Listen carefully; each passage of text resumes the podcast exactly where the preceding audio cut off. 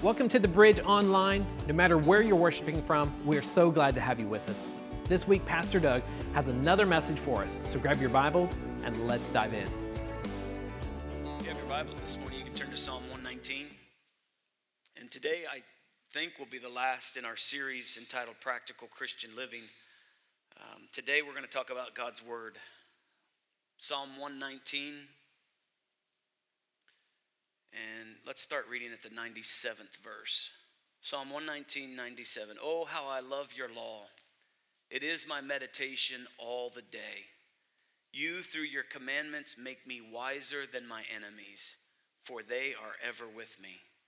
I have more understanding than all my teachers, for your testimonies are my meditation. I understand more than the ancients, because I keep your precepts. I have restrained my feet from every evil way, that I may keep your word. I have not departed from your judgments, for you yourself have taught me. How sweet are your words to my taste, sweeter than honey to my mouth. Through your precepts I get understanding. Therefore, I hate every false way.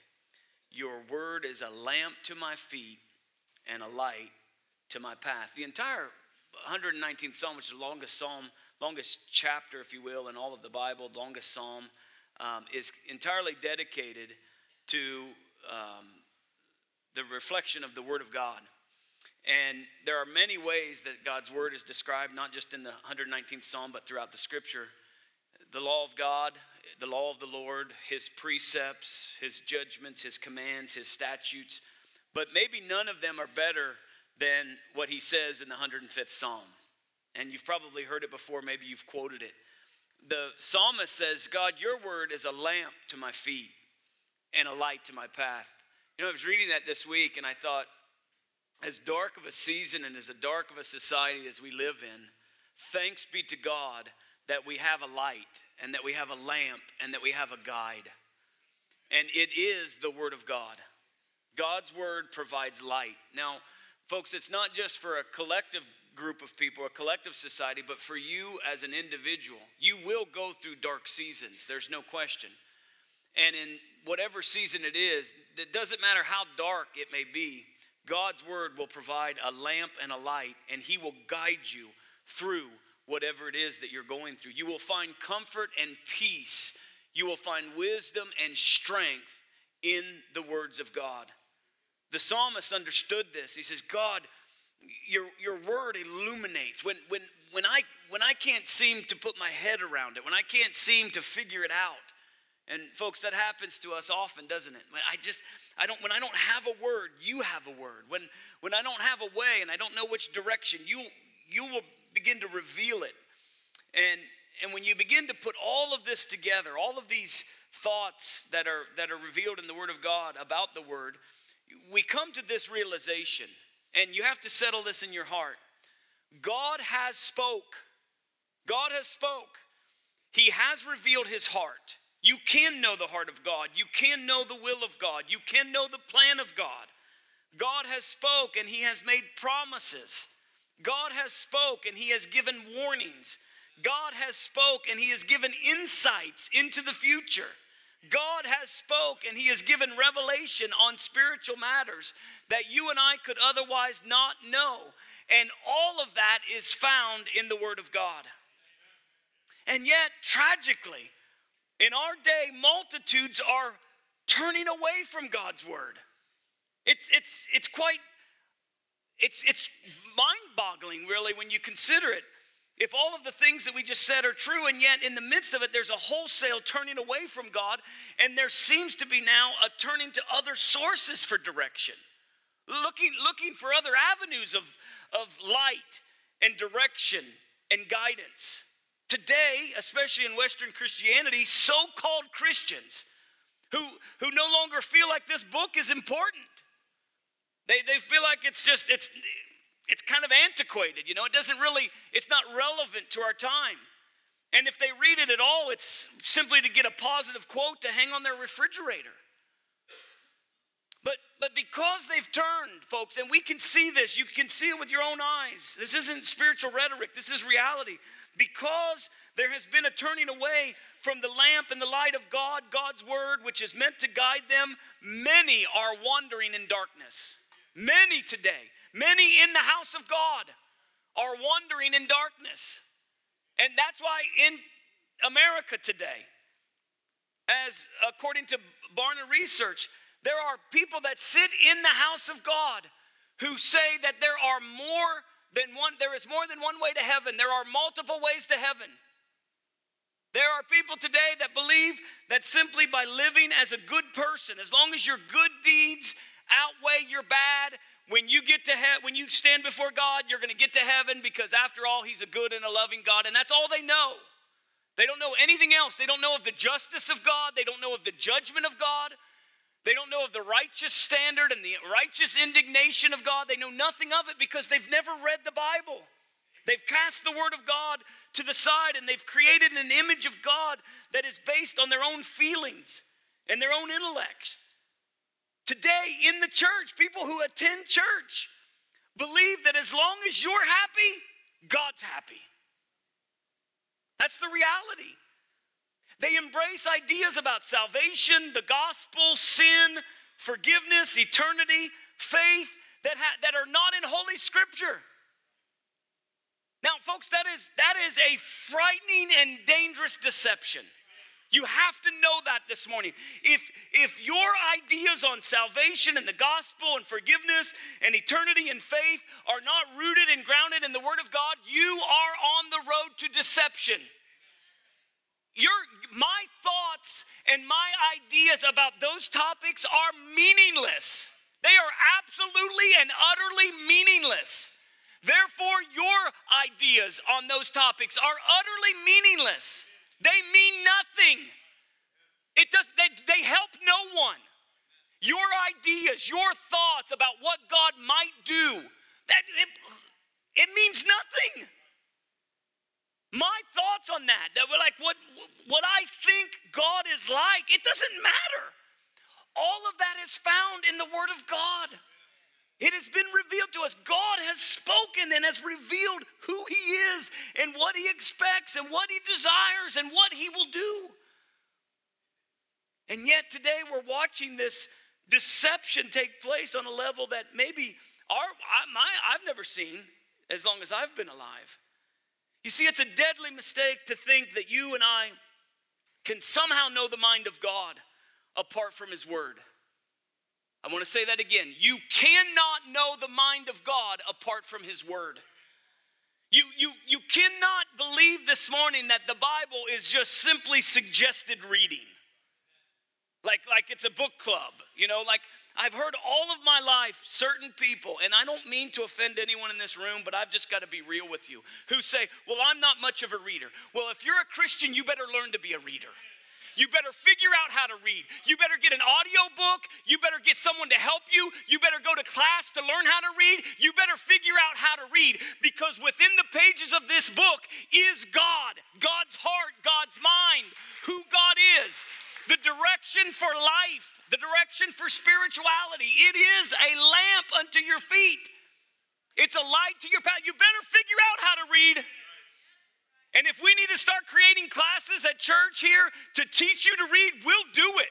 And I'm not being facetious, I'm being dead serious. It can't be an excuse anymore. You don't like to read, that's fine. Don't read anything else, read the Bible. Read the Bible because it reveals to you who God is and what God desires for your life. You can't rely just on preachers to preach the Bible to you. You can't rely on teachers or podcasts to just talk about the Bible, right? Those things are fine and they're wonderful tools. But at the end of the day, you and I have to read the Word of God. And when we do, we're reading the heart of God, we're, we're reading the mind of God. No, the, the Bible is not just a book of stories about God with, with, with these nice suggestions of, of how to live a better life. The, the Bible is the breath of God that gives life. Do you understand that? It's, it's manna from heaven that you need. It's, it's when you and I, as professing Christians, are not reading the Bible, it's like saying we don't need natural food. You know how foolish that is. We know that we need nourishment for our natural body. And God's word is that nourishment for our spiritual man. Do you understand? And so the word of God is manna from heaven. It's the, the psalmist understands. He says, Your word is sweeter, sweeter than honey to my mouth. It's, it's, it's better than the natural sustenance that I so need and that is so necessary for my existence. I want you to turn to Second Timothy. We're going to go to quite a few verses of scripture, so if you can stay with us, that'd be great. But if not, we're just going to move forward. Second Timothy chapter 3, verse 16. Paul tells Timothy very clearly all scripture is given by inspiration of God. All scripture.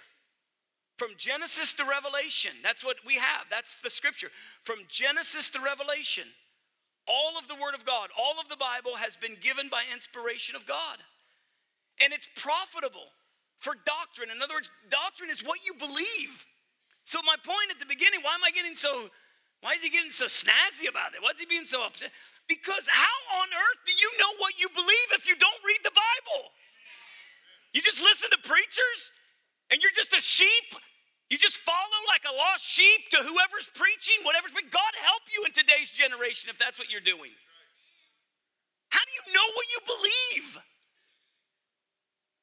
He says it's profitable for doctrine. Doctrine is your belief system. It's profitable for correction. I don't know about you, but I mess up. You know, I, I I'm not perfect, nor are you, right? And so I veer off path. I, I, I t- I'm just like everyone else. I have my own tendencies, my own thoughts. The people that are deceived, listen, there's no difference between them and me other than I just choose to surrender and yield and acknowledge the fact that I need the Holy Spirit and I need the Word of God, and I'm willing to surrender that. They simply don't. But, but God's Word provides correction for me. I'm, I'm corrected by God's Word often. I'm going to tell you this the more you read the Bible, the more you're going to be corrected by the Bible. It says for instruction in righteousness. Like how I can't define what pleases God. I've never met him personally. I've never stood in heaven face to face and had a conversation with God. And you haven't either. And so how am I supposed to know what it is that that that he's honored by? How am I supposed to know what what he considers righteous? Because at the end of the day, what does it matter what anyone else calls righteous and unrighteous? But God himself. And so how can I know what is righteous? what is good unless God's word reveals it to me, unless I open the word of God and I begin to see it. He says that that the man of God, in other words, the person who yields and surrenders to the word of God, can become complete. That means mature through and thoroughly equipped for every good work. Think of this is profound. First of all, what he says, the word, the phrase given by inspiration literally translates Paul's telling Timothy that God's word is literally God breathed. That's what it translates in the Greek. When it says all scripture is, in, is by inspiration, he's saying in the Greek, all scripture is God breathed. It's from the breath of God, it's from the mouth of God. The, the, the scripture is not a man's utterance, it's God's utterance. Do you understand that? It, it, it means that the very Bible that you hold in your hand is a product of the creative breath of God. When you begin to think about the breath of God, you know, typically you would go back to the book of Genesis at the beginning of creation, and God Himself spoke into existence, right? And He spoke, and it was, it was His breath. And then, of course, we have this kind of the finality of creation, the, the climax of it all, when God takes dust and breathes into dust and forms us, right? And then you follow that forward to, to today when Christ came and shed his blood, and Christ breathes on you, and you are born again. Right? It's the breath of God. And that very same breath of God has, has put these words in page form in your Bible. Do you understand that? And so all of a sudden, it's not just a, you know, it's not for entertainment purposes. If, although, if you really start to read the Bible, you're going to find it's the most entertaining book you'll ever read. I've, I've got hundreds and hundreds of books. I actually, I enjoy reading, but the reality is, nothing's more interesting than the Word of God. I've never read anything that's more interesting than God's Word. And, and but it's not just that, it's the breath of God. God, God has created this book. That's why, that's what Paul is saying. He's saying the, the scriptures were, were breathed. Were, it's the breath of God. Go to Second Peter chapter 1. 2 Peter chapter 1, verse 16. He says, We this is this is Peter. He's he's being very candid and very real. He says, We didn't follow some cunningly devised fables. I love this. Peter was there. He saw the breath, he heard the breath of God. Like, I don't know if he I don't know if he was one of those space invader types people, but I say maybe Peter was. You know, space invaders are, right? They get right up in your space, and when they talk, you can feel their breath. We need a whole sermon series on how, how to not be that person. But Peter at least had that opportunity. Could you imagine? Like, there's only one person that I would be a space invader to, that's Jesus. Could you imagine being so close to Jesus that you could feel his breath? It's the same breath that created the world in which we exist. Do you understand this? Like, I am totally against space invaders except unless it's Jesus. Then I'm, I want to do what John did. I want to hear the heartbeat and I want to feel the breath of Jesus over my life, right? And Peter's like, Look, I've, I've been, it. I've, I've experienced his breath. We're not telling you some cunningly devised fables. When we made known to you the power and the coming of our Lord Jesus Christ, we were eyewitnesses of his majesty. For he received from God the Father honor and glory when such a voice came to him from the excellent glory, this is my beloved Son in whom I'm well pleased. Remember, Peter was there. He heard the words of God. And we heard this voice which came from heaven when we were with him on the holy mountain. And now listen, and so we have the prophetic word confirmed. In other words, he's saying all of the things. Now, this is at this this for us is 2,000 years ago, but for Peter's day, there were thousands of years of scripture that had already been written and already been breathed by God, right? Through the prophets, um, through the psalmist, right? Through Moses. And, and he's saying, what he's saying is Jesus was in the, in the pages of all of those scriptures. We didn't know it then. We didn't realize it. We didn't, we didn't recognize and realize that, that, that Moses was referring to Jesus, that Joshua had an encounter with Jesus. We didn't realize it then, but now we recognize that everything that was spoken before he came was speaking about him, and now we've experienced, and everything we write is about him as well. Because all things were created by him and for him, and all things continue because of him. And, and he says, and he says, so now we have this prophetic word and it's confirmed. We've, we've, we've seen it with our own eyes, which you do well to heed to as light that shines in a dark place until the day dawns and the morning star arises in your hearts. Knowing this first, that no prophecy of Scripture is of any private interpretation.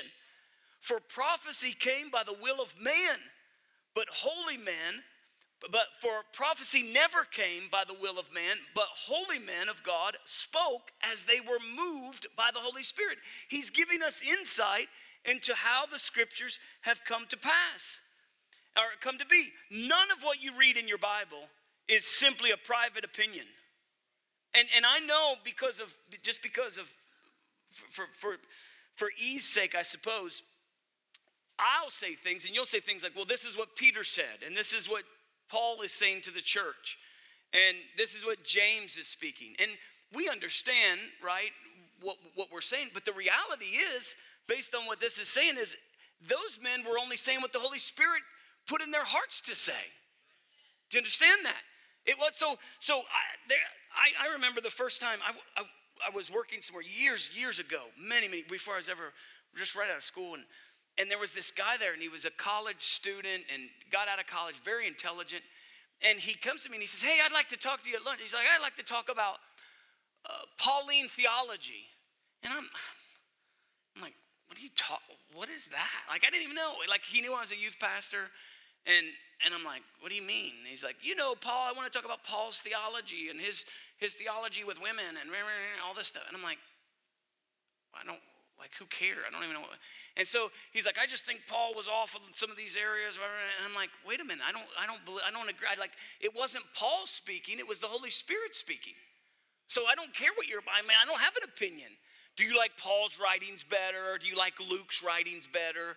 You know, do you like James better or is Peter? You know, and we do that and there's studies on that and I understand it and it's fine in and of itself. But don't forget that the Word of God was breathed by the Holy Spirit. Yes, He used men, but it was breathed by the Holy Spirit. And yes, there's different, you know, thanks be to God that God uses different personalities, and I understand all of that.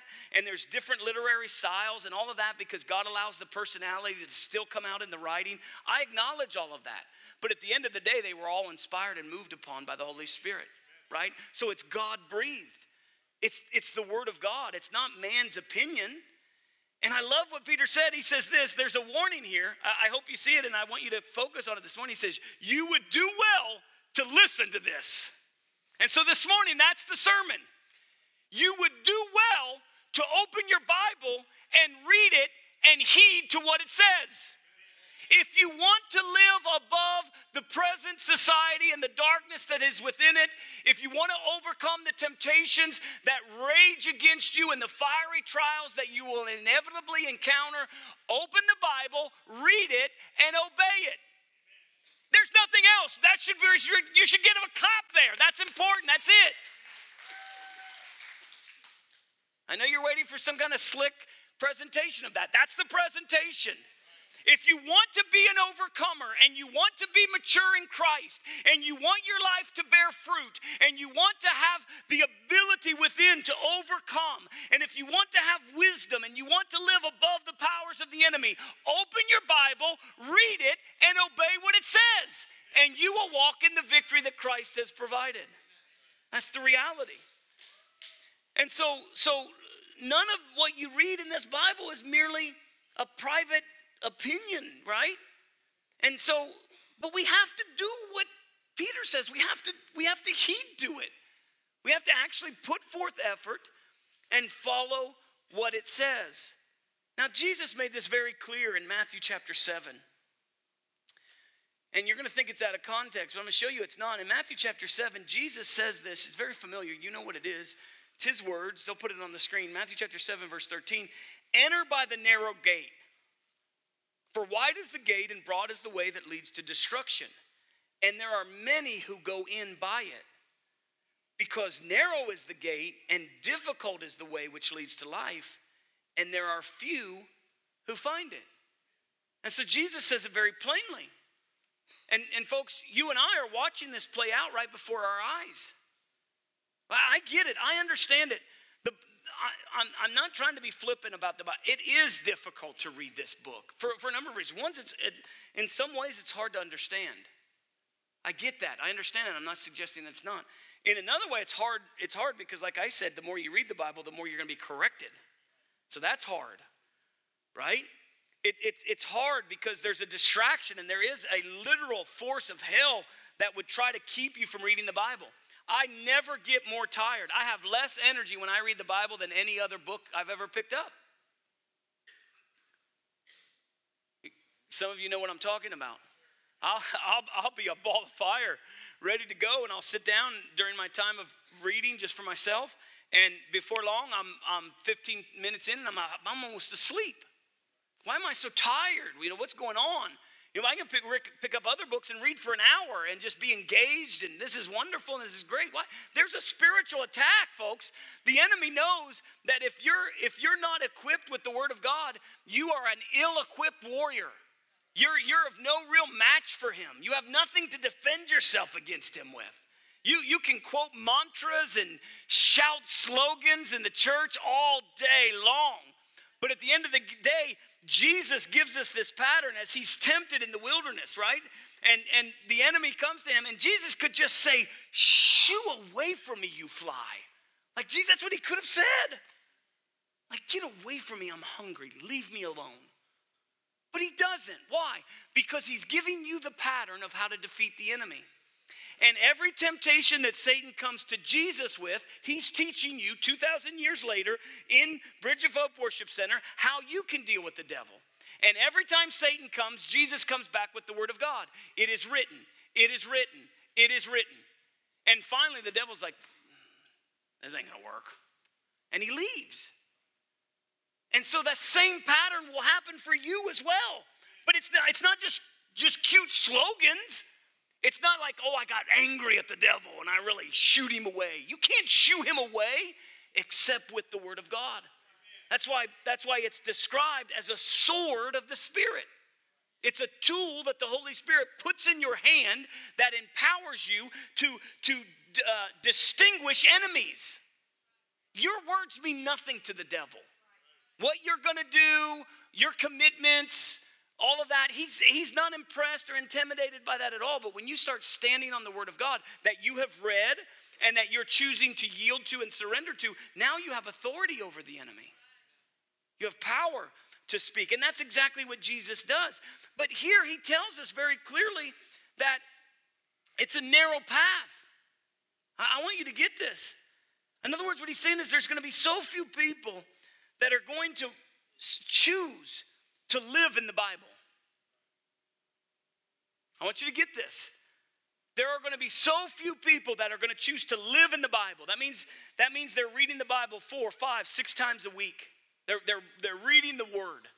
They're studying the Bible. They're, they're diving into it. There's going to be so few people that choose to do that and that ultimately then choose to heed what they read and obey it. And he's saying those people are ultimately going to go in through this broad gate. In other words, they're going to begin to follow the collective thoughts of the day. They're going to, they're going to yield to what, what is perceived as the collective wisdom of the hour.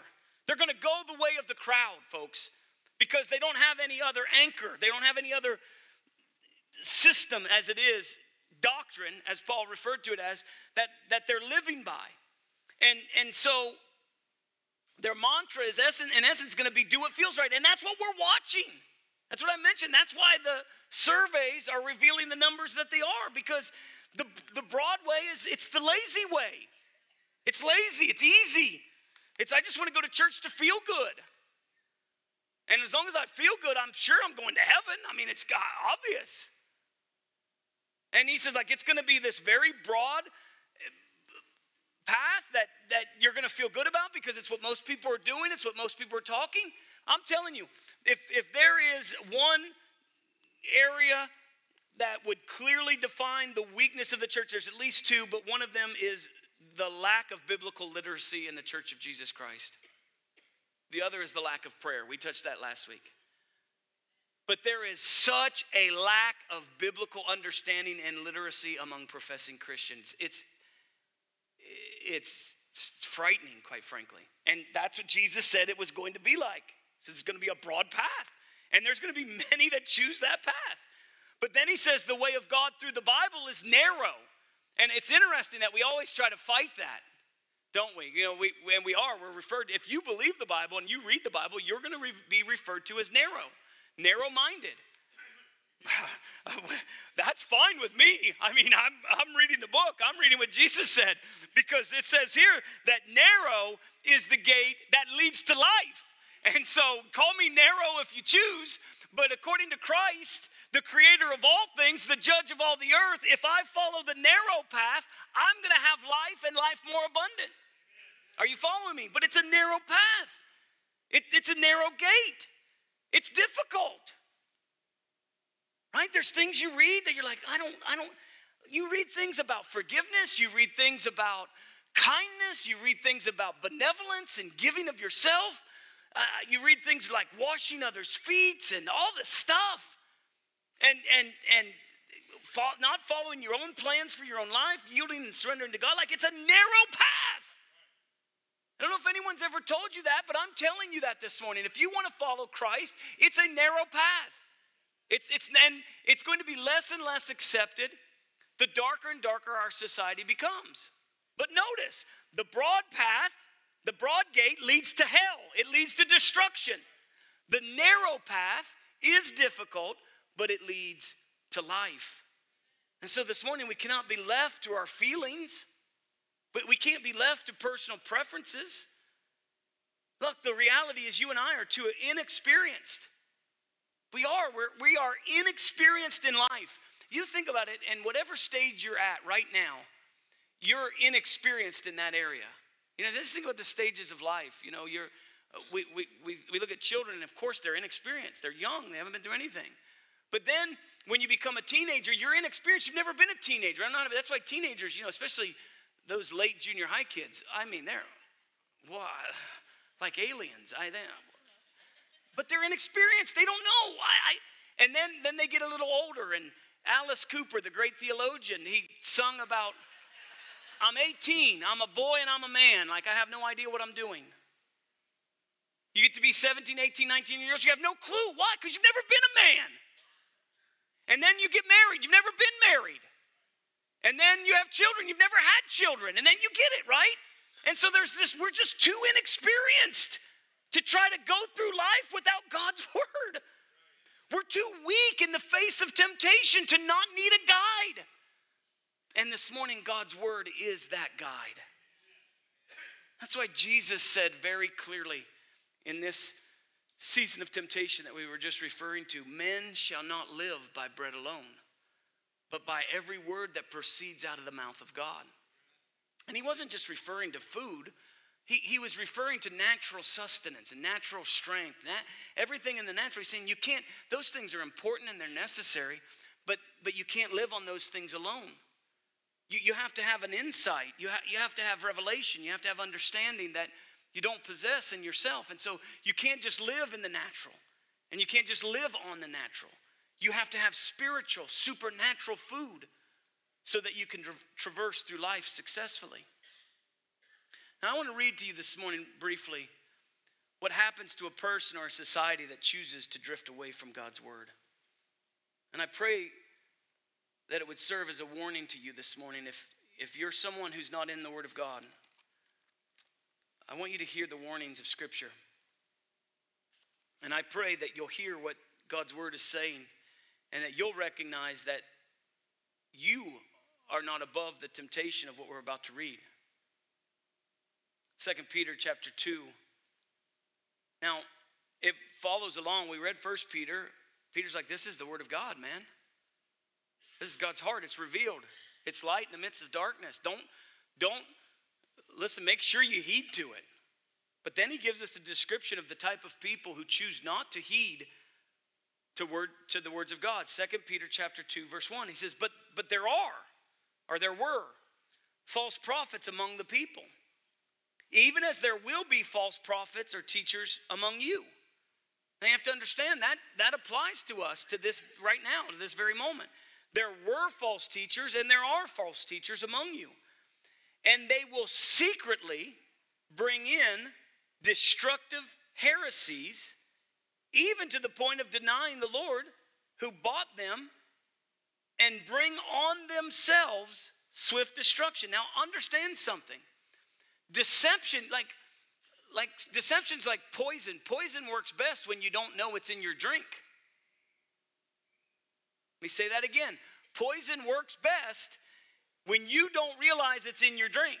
Because if you know it's poison, you probably won't drink it. Okay, so so I think some people are like, oh, I wouldn't follow those things. Well, of course not, if you're able to identify and recognize that it's deception. But the problem is, if you're not in the Word of God, you're not going to be able to discern what is deception and what's not. And, and so he says these things are going to come in secretly. When things come in secretly, that means they happen under your nose, they happen without you realizing it. Don't be so arrogant to think that just because you were raised in church or whatever, or you have a Christian background and you profess faith in Christ, that you are beyond the ability of being deceived. This church was formed by an apostle. Right? The apostle was their teacher. They've got, they've got the best teaching that there can be. And he's warning them, hey, but don't, don't forget, there are false teachers among us. There is false doctrine, there is false teaching that is out there, and, and it will come in very secretly and it will bring swift destruction. Verse 2 Many will follow their destructive ways. Why? Why, why, how, how, how could that possibly be? And it's because they're not going to be rooted in the Word of God, because of whom the way of truth will be blasphemed. In other words, God's Word will be blasphemed and they won't even know it because they're so ill equipped with God's Word. Listen, by covetousness, they will exploit you. I love this. In other words, they will appeal to what you want in your inner sensibilities. Oh, listen to me. If you think this morning that across this room there we don't all have our own preferences, the things that we uh, that appeal to us, that draw us, and I'm not even talking about sinful things. We all have like like you just look at the church of Jesus Christ as a church, and I've watched it over the years, and you have churches that focus on the prophetic, you've got churches that focus on preaching, you've got churches that focus on worship, you've got churches that focus on mission. Why? Why? Because because there's just certain pre- uh, desires, there's certain things that we like more than others. Are you with me? That's just who we are. And Paul says that these false teachings, they will play on that. They will, they will play on that. They, he's talking about the, the desire of the inner heart. And they'll use the desires of the inner heart to exploit you with deceptive words. For a long time, their judgment has not been idle, and their destruction does not slumber. Look at verse 12. By the way, just read the whole second chapter this afternoon. We don't have time. Verse, verse, this is still, it's all in the same reference. But these, talking about the people who, who give in to their own covetousness, their own desire, the desires of their own heart, and they drift from the word of God. Okay? It says they're like natural brute beasts made to be caught and destroyed. These are, these are false teachers and those who follow the false teaching. They speak evil of the things that they do not understand and will utterly perish in their own corruption. And folks, you see this. You'll, you'll see teachers that rise up and they'll say, well, the church shouldn't be talking about the judgment of God anymore. And, uh, and, and, and the church should be all inclusive. And, and everyone should be welcome in the house of God. And it, it shouldn't matter, you know, what your sexual preference is or what your whatever is. It doesn't matter. Everyone should be welcomed in the house of God. And in some sense, they're right about that. The door is open. But, but here's the reality you're not expected to come in and remain as you've been. You're supposed to come in and yield and subject yourself to the Word of God and let God's Word build life into you and change you. You're supposed to be born again. And and and there'll, just be this exploitation to just say, and they don't know, they don't understand things like the judgment of God. They don't understand the wrath of God. They, they don't understand the judgment of God that's coming. It says, listen, they and they will receive the wages of unrighteousness as those who count it pleasure to carouse in the daytime. They are spots and blemishes carousing in their own deceptions while they feast with you, having eyes full of adultery that cannot cease from sin, enticing unstable souls. You see, one of the characteristics of deceptive doctrine, and, and, and one of the things that they can't avoid, is they cannot overcome sin. There's no power within them to overcome sin. Because the power to overcome sin is found in the Word of God. It's found in the life of God. It's found in the breath of God. You and I naturally cannot overcome sin in our own.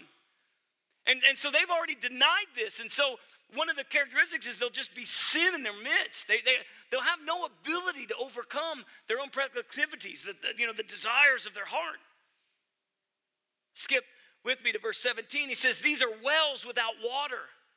They're clouds carried by a tempest, for whom is reserved the blackness of darkness forever. That, what a descriptive verse. You know, a well, you know, you see a well, and the expectation is that's a well, so there should be water in it. And for those who have veered away and simply just drifted away from the Word of God, you don't live in the Word of God, you don't read the Word of God, you don't appreciate the Word of God at all, but you profess to be a Christian, you're professing one thing, but boy, once we get to know you, we realize you're just empty. That's a plague in the church of Jesus Christ right now. You profess Christ, You've learned how to raise your hand. You've learned some good phrases. You've learned to take on some of the culture of the church. But really, when we sit down for coffee, it becomes very evident you don't know much about the Word of God. You are like a well with no water inside of it.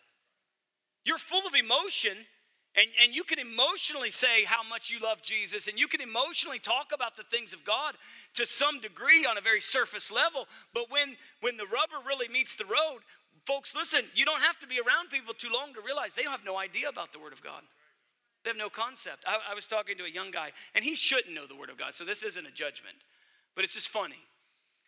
This is the extreme level. And this guy says to me, he says, like, now, and we're just talking. He says, now, you own the church, right? And I, I, I, I did. I, I just laughed. I said, "What do you mean?" I said, "What do you mean?" He goes, "Well, you're the, you're the, you're the, you're the priest. You're the what, are you? You're the pastor. Like he doesn't know anything." He says, "You own the church, right?" And I said, "No, I don't own the church."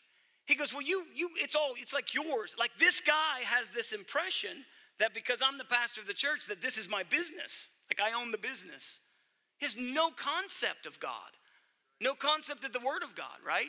And then, uh, but but the reason that's funny is because we're talking, and that the initial part of the conversation is he's professing to be a Christian.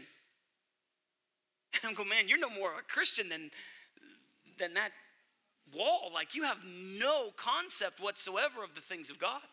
And so I just start talking to him about that. And, and he's just he's awestruck by the simplicities of the gospel and the simplicities of scripture. And he's like, Well, can I confess? Because he's got kind of a Catholic background. He says, Can I confess my sins to you and I'll, I'll be okay? I'm like, Good luck. I said, You're getting nowhere. You confess your sins to me. All that is is fodder for me to gossip. I, I can't help you a lick. You've got no shot, bud. You tell me your sins, you're still going to hell. And and there's no knowledge. But but folks, that's an extreme case. But the sadder part, the much, much sadder part is when you talk to people who sit in the house of God and they just have no concept of the things of God. They have no, they have no understanding of Scripture whatsoever. Verse 18, let's read this quickly and move on. For, for when they speak great swelling words of emptiness, they allure through the lust of the flesh. See it? He's saying it again. What is it that draws someone away from the Word of God? It's when they allure to your lust, to your to your desires. Now come on, let's make that real talk. It's it's it's someone that if if you're maybe a political person, all of a sudden they hit that political button and they and they start they just start drawing you. Or maybe maybe you're someone who's angry or you're just whatever. You can just go through the list and think of whatever it is that's, that's going on in your heart. And they identify, they're able to recognize it, and they begin to touch some buttons, and, and it draws you in because you think the same way. Right? That's he says they allure through the lust of the flesh, through lewdness. You know, they appeal to your own inner personal desires that are not surrendered to the Word of God. Do you understand? And so, if you're not in the Word of God, you are susceptible to deception, period. That's the reality. You have, you have no real strength against it. It says, while they promise them liberty, they themselves are slaves of corruption. For, for, by, for by whom a person is overcome, by him also he is brought into bondage. For if after they have escaped the pollutions of the world through the knowledge of the Lord and Savior Jesus Christ, they again entangled in them and overcome the latter and, and are overcome, the latter end is worse for them than the beginning. Now this is this is terrifying doctrine, folks. And I'm not preaching, I don't you believe what I'm just reading you what, what Peter is teaching. And he's suggesting, at least in this, you have to give the understand that there is at least this suggestion that these false teachers were at one time followers of Jesus Christ. And I don't know how else you read this portion of scripture.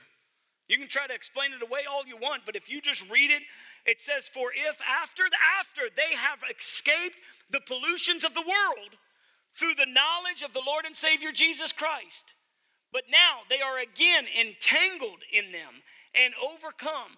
He says the latter end is worse for them than the beginning. For it would have been better for them to not have known the way of righteousness than having known it to turn from the holy commandment that delivered to them. But it has happened to them according to the true proverb a dog returns to his own vomit, and a sow, having washed to her wallowing in the mire.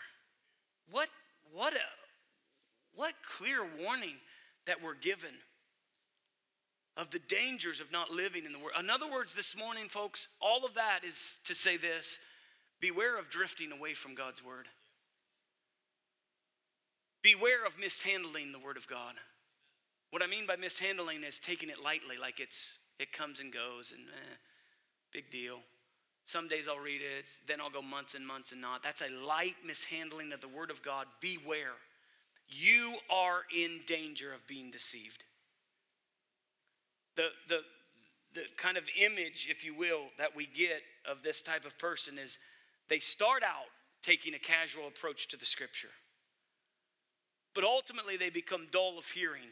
In other words, it doesn't matter. It, they could read something like this, and it just doesn't really even move their heart. There's just no conviction. And then ultimately, doubt begins to creep in that is, this, is this really the authoritative word of God? And, and before they realize that their heart has become hard soil, that Jesus says the word can't penetrate any longer. I'm here to tell you this morning that there is no more frightening state than a person whose heart has become cold and dead to the Word of God. There's nothing worse. They can sit in the house of God, they can hear preachers, they can open the Bible, but their heart now is hardened. It's, it's just to them, it's another sermon. They're not moved any longer. There's no capacity to be stirred in their heart, there's no conviction. Listen to me.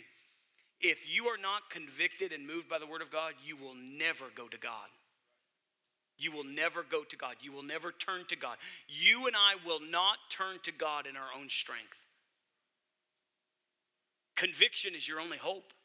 Conviction is my only hope. Correction is my only hope. It's the only way that I'll even be open, my eyes will be open to turn to God at all. And so, so I think what Paul's teaching is it is it is a it is a dreadful thing to sit in the house of God or to sit with the Bible and read it and, and just become dull of hearing. And, and some of you in this room, you've, you've heard the word of God for, for years and years and years, and you hear sermons and you hear a sermon and you're like, ah, that, I don't think that's what that verse means. And all of a sudden you're, you're dissecting it and you're trying to figure out the Greek and the Hebrew and you're dissecting it all. And all you've done is become dull of hearing.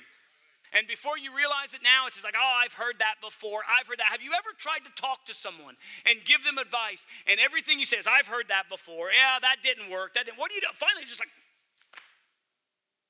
okay, good luck. That happens. That's why I don't counsel nearly as much as I used to.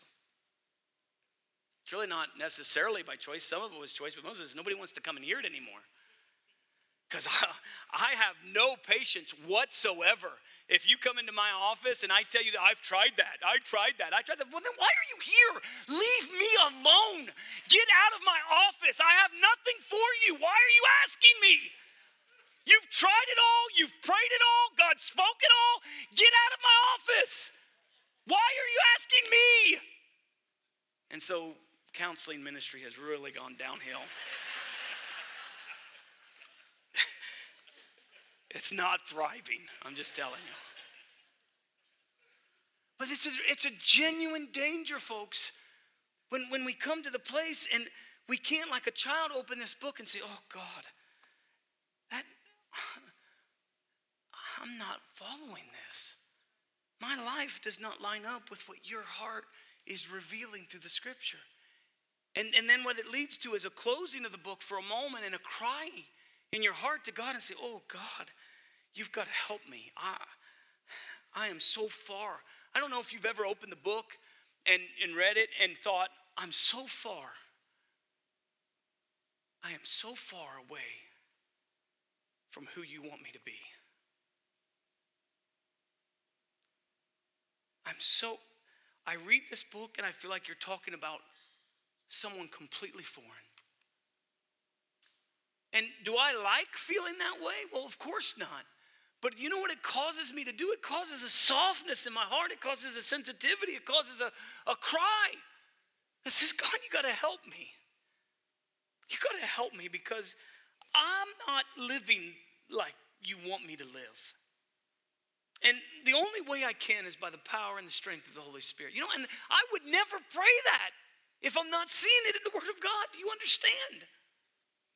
And Peter's warning be careful how you handle the Word of God. We're going to close, but the reality is this morning it doesn't matter how much society chooses to change. It doesn't matter what becomes socially acceptable, folks. It doesn't matter even what our own government and our judicial system says is legal. It doesn't matter how far society's rebellion against God goes, you and I must hold tight to the unchanging Word of God as our anchor and guide and lamp and light. So I want to close with this very quickly. In Hebrews as they come, go ahead and come. Hebrews chapter 12.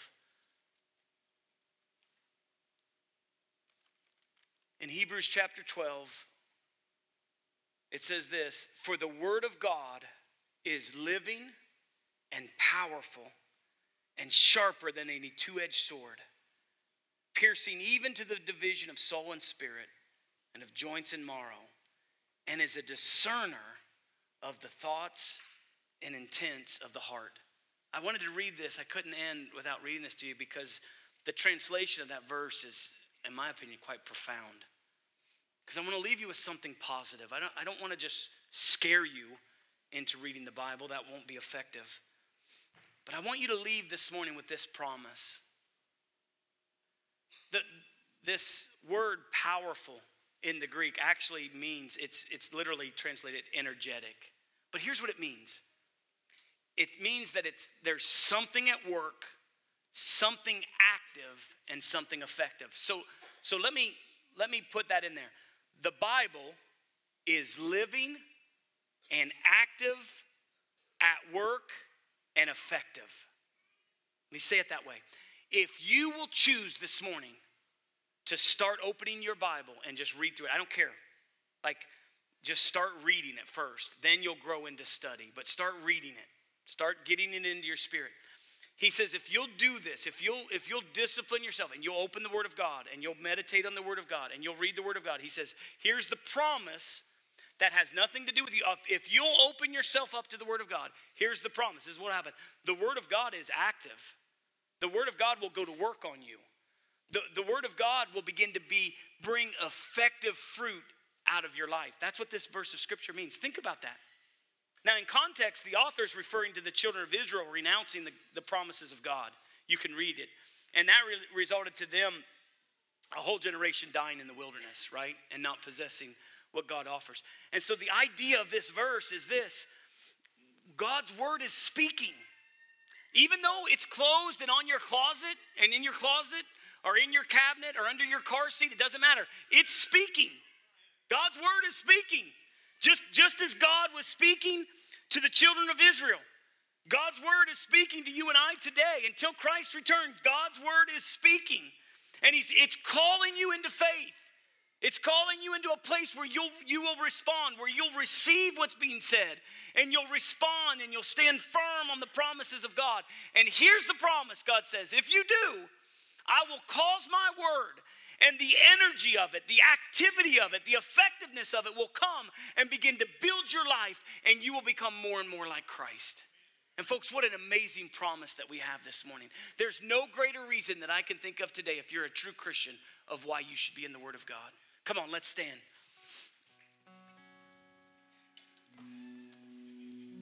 I want that active, effective, energetic work to be taking place in my life. So the verse means it's it's quick and powerful and sharper than any two-edged sword. We're going to pray as a congregation. But before we do, we're going to ask if there's anyone in this in this room, anyone in the balcony, if something has happened in this service where you identify, man, God's dealing with my heart. It had nothing to do with the sermon, but, but you feel like God's dealing with your heart. And you know today that you're away from God. Only you can decipher that, only you know. If you're away from God today, and there's something in your heart, a desire that you want to come to God, there's only one way to come to God. That's through Jesus Christ. That means, that means you put all of your faith and all of your trust in what Jesus did for you 2,000 years ago. 2,000 years ago, Jesus died on a cross and shed his blood and paid the penalty for your sin. And so the scripture says, whoever calls upon Jesus and asks Jesus for forgiveness, ask the Father to forgive them who, who repents of their sin. In other words, I'm willing to turn away from the way I've been living and I'm ready to follow Him. I'll give my life to Him fully. The Bible says that you'll be born again. And so this morning, we, we're not going any further until we give you an opportunity to do that. So if you're in this room right now, and that's you, and you say, Pastor, I'm ready. I, maybe you've never done it before and you want to do it for the first time, or maybe you have, but you're away from God. You've drifted and you want to get right with God. You want to come back to God. If that's you, I want you to raise your hand and I want to pray with you right now. If anywhere, before we go any further, if there's anyone in the balcony, anywhere, let me see your hand. Raise it high. I see a hand. I see a hand. Two hands in the balcony. Who else? Give me another hand. Anybody else? Don't leave today. You're, you're here. You're in the presence of God. It was all designed. God set you up. He brought you here because He loves you and He wants you to come to know Him. He's calling you back home. Praise God for two hands. Anyone else? Let's pray with them. Here's, here's what you do if you raised your hand. The Bible makes it clear that if you will admit your need for Jesus, you'll confess, I'm a sinner, I'm lost. You admit that. And then you believe that the only answer, you believe the Bible, you believe the only answer is Jesus Christ, the shed blood of Jesus, and you believe that with all of your heart. And then you call upon Him and you ask Him to forgive you, and then you confess Him not just as your Savior, but as your Lord. The Bible says you'll be born again. And so, right now, if that's you, I want you to just begin to pray. Everyone else, come on, bow your heads. Let's pray together with them. And you got to pray it the way from your own heart, but it might be something like this Lord, I'm a sinner.